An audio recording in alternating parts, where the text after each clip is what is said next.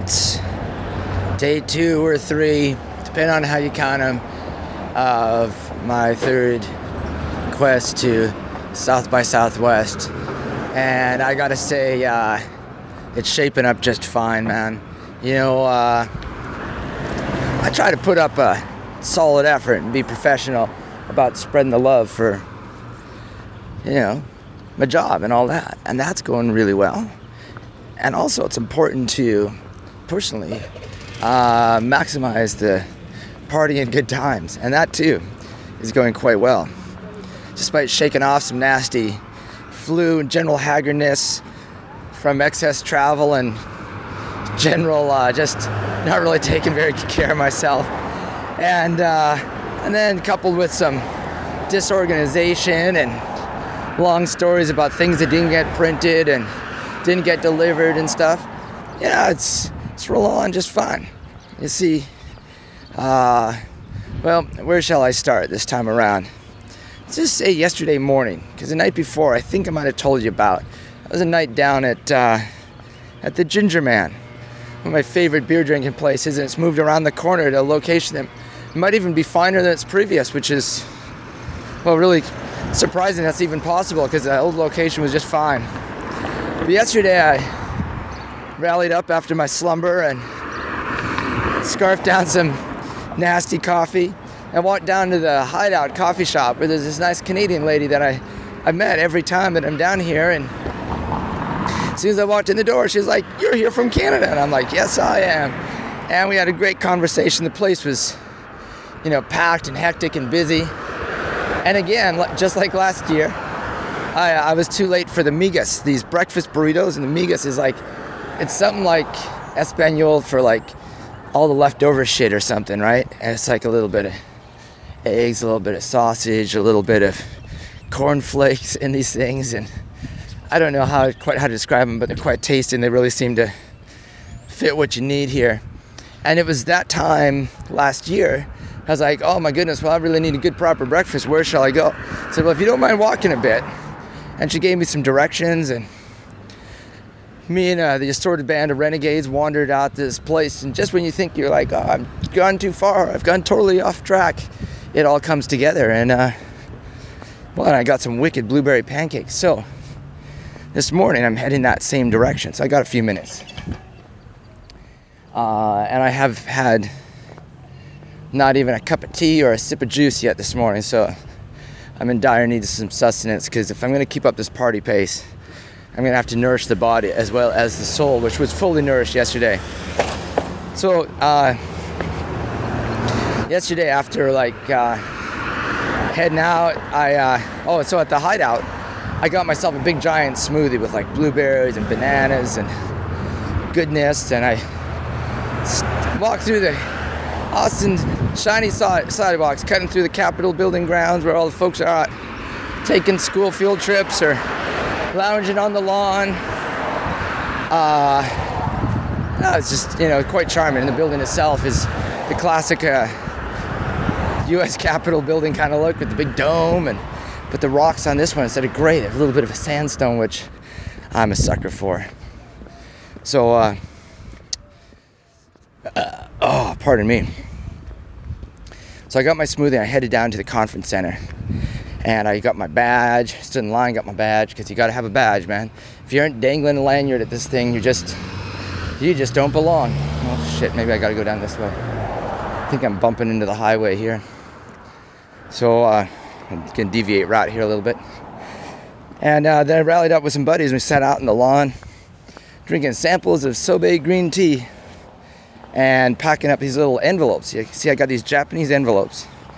And I actually had some of these from still in my stash of papery stuff left over from last time I was in Japan, which was about 1993, I think. So it's remarkable I had some of those. Unfortunately, I was able to augment my stash, which I would not have been able to very easily in 1993, with uh, some more packets of them from a from like a Japanese dollar store, Hyakuyen store in Tinseltown. So I sat with some buddies, John and Jason, for the record, and I put up these little put together these little packs of like little dossiers for my job. You see, and put in some different stickers. Had eight different stickers, and took each envelope went three different ones, and then a button and a card, and then each envelope was then sealed with a little sticker. So it's like a little bundle of diplomatic goodness. Ah, it's kind of fun putting them together. A little arts and crafts, a little time in the sunshine. So after doing that, headed into the conference center to scout around, and ended up at uh, uh, find a little area to set up a table and just kind of hang out and catch up with all the uh, work and the reaction to the press release, which I published after getting home from the. Well, set it up at the at the Ginger Man. The final steps uh, uh, from my hotel room in the wee wee hours, and seeing all the reaction from that going around the internet was kind of fun. And then heading to see my buddies John and Chris do a panel about do the cool kids leave when the suits arrive, and you know it's about some of these conundrums about personal and professional privacy and about uh, elitism and who communities are serving. Is it the early adopters or is it should be for everyone? And but that was cool, and I was there to support my buddies, you know. And uh, then from there, headed off to Mellow Johnny's, and this is where things really started to hit their stride yesterday. Mellow Johnny's Bike Shop is Lance Armstrong's bike shop here in Austin. He's an Austin resident, and I, you know, I really like bike shops, right? And this one was a beauty. It was just like all like it wasn't that it was all fancy, but it was just it felt really comfortable. And they had showers there. They had a little cafe where you could get smoothies and tasty, nourishing uh, uh, food on the go. They had maps to show different local riding routes. And you know, if you're a road cyclist, I can see why you might want to live here with like expansive distances in every way. Though there's nothing in the way of mountains around here. To well, I suppose there are, but not mountains by the definition that we'd call them in in BC. But at that party, the uh, I started loading up. They brought out some uh, kind of like some little buffet appetizer things, and you know, if you're not careful, you end up living on appetizers, which is why I'm on a quest for a proper breakfast today, because it ain't gonna last forever. But man, I had this pulled pork with pineapples on top. That was just, just unbelievable, right? And it was so tasty, and then some great guacamole and fresh tortillas. Oh, and then Lone Star beer from a big uh, metal bucket, like uh, like a feeding trough, like a watering trough for the livestock. And they had that filled with ice and Lone Star beer. And uh, ooh, there's some sort of project going on here at community college where they're making wooden swords and things. Uh, ooh, it smells a little like paint. Uh, oh, so, uh, talking with a whole bunch of interesting people in this particular event had to do with my professional capacity as well, you know. And so all the people there kind of knew what it was that I was doing and knew what knew what I was up to, and could have uh, intelligent discourse about this particular topic. And uh, so that was quite enjoyable. But really, the highlight was sharing my little envelopes of goodness around with people because they really got excited. Each person who would receive an envelope, I would explain to them the love and care and diligence that went into preparing these things, and they seemed to really enjoy that. And open the envelope with a fair bit of excitement. It's kind of like a Chinese New Year. You'll get an envelope with a little bit of money or a little bit of chocolate in it. It's a little bit like that, and I think there's something kind of fun about opening things up. But maybe that's just me. So, man, you know, talking to all these great folks, and my old buddy from uh, Utah, Dane, called, and he's all curious about what's going on. So I'm going to record some little audio segment for him today. And uh, got my VIP badge from there, and I planned to go back, but they were shutting down to do kind of a re rejig. You see, it's like there's like this this movable feast, man. There's just like an endless barrage of parties at this thing. It's kind of hard to explain because it's, you know, usually when you think about going to a party, it's a destination when you go and you're hanging out. But this is like all these uh, various companies or organizations will host parties at different bars or locations like bike shops or whatever uh, around town. And depending on what kind of access and what kind of RSVP and what kind of hoops you've jumped through, you just move around to all these different events and parties. And they're mildly marketing centric, but most of the marketing is really going online. You want, you know, people are trying to generate online attention and, and all that, whereas the attendees are mostly just trying to get free beer. So it can be a really good symbiotic relationship when done properly. So uh, from there, I went to a place called Six Six Tap House for yet another party for some dude was putting on.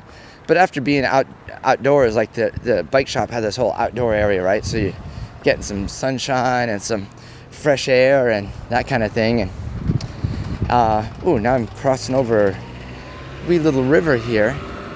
Oh, this is just lovely in a little park.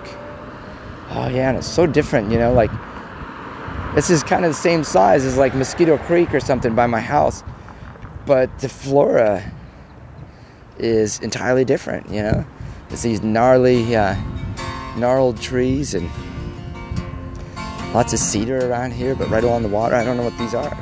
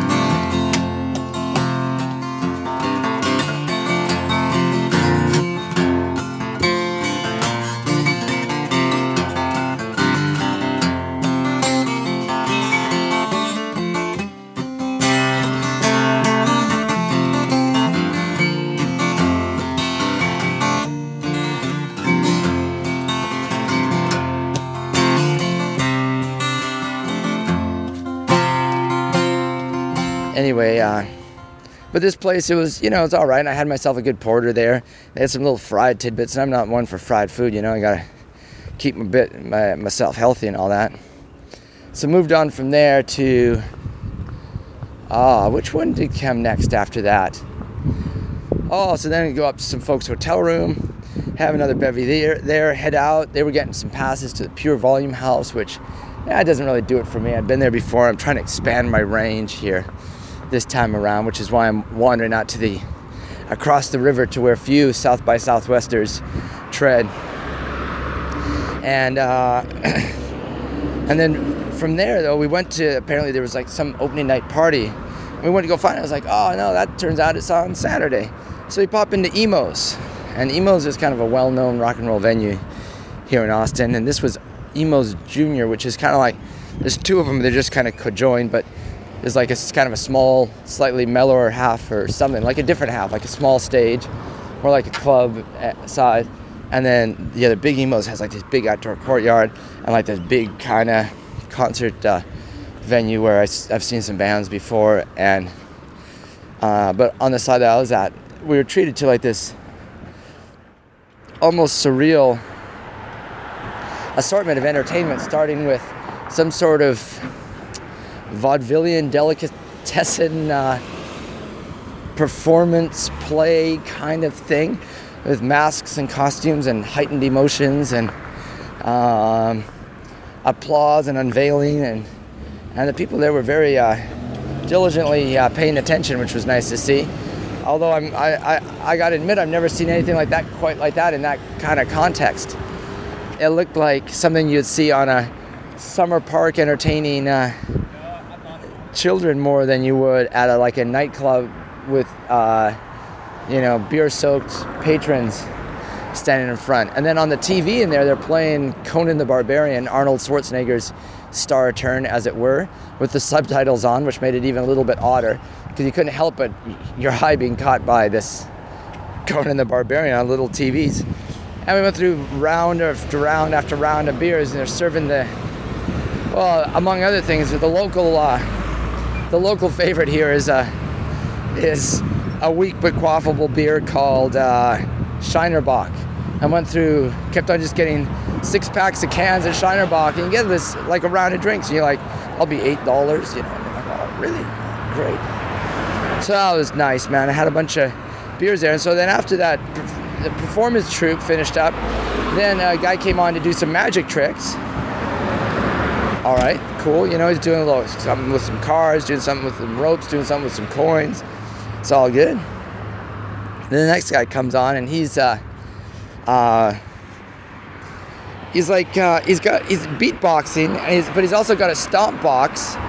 You know, so where he's doing uh, foot percussion and a guitar, and he goes through this set like ranging from complete kind of almost abstracted beatboxing all the way to Led Zeppelin covers with a stomp guitar and beatbox.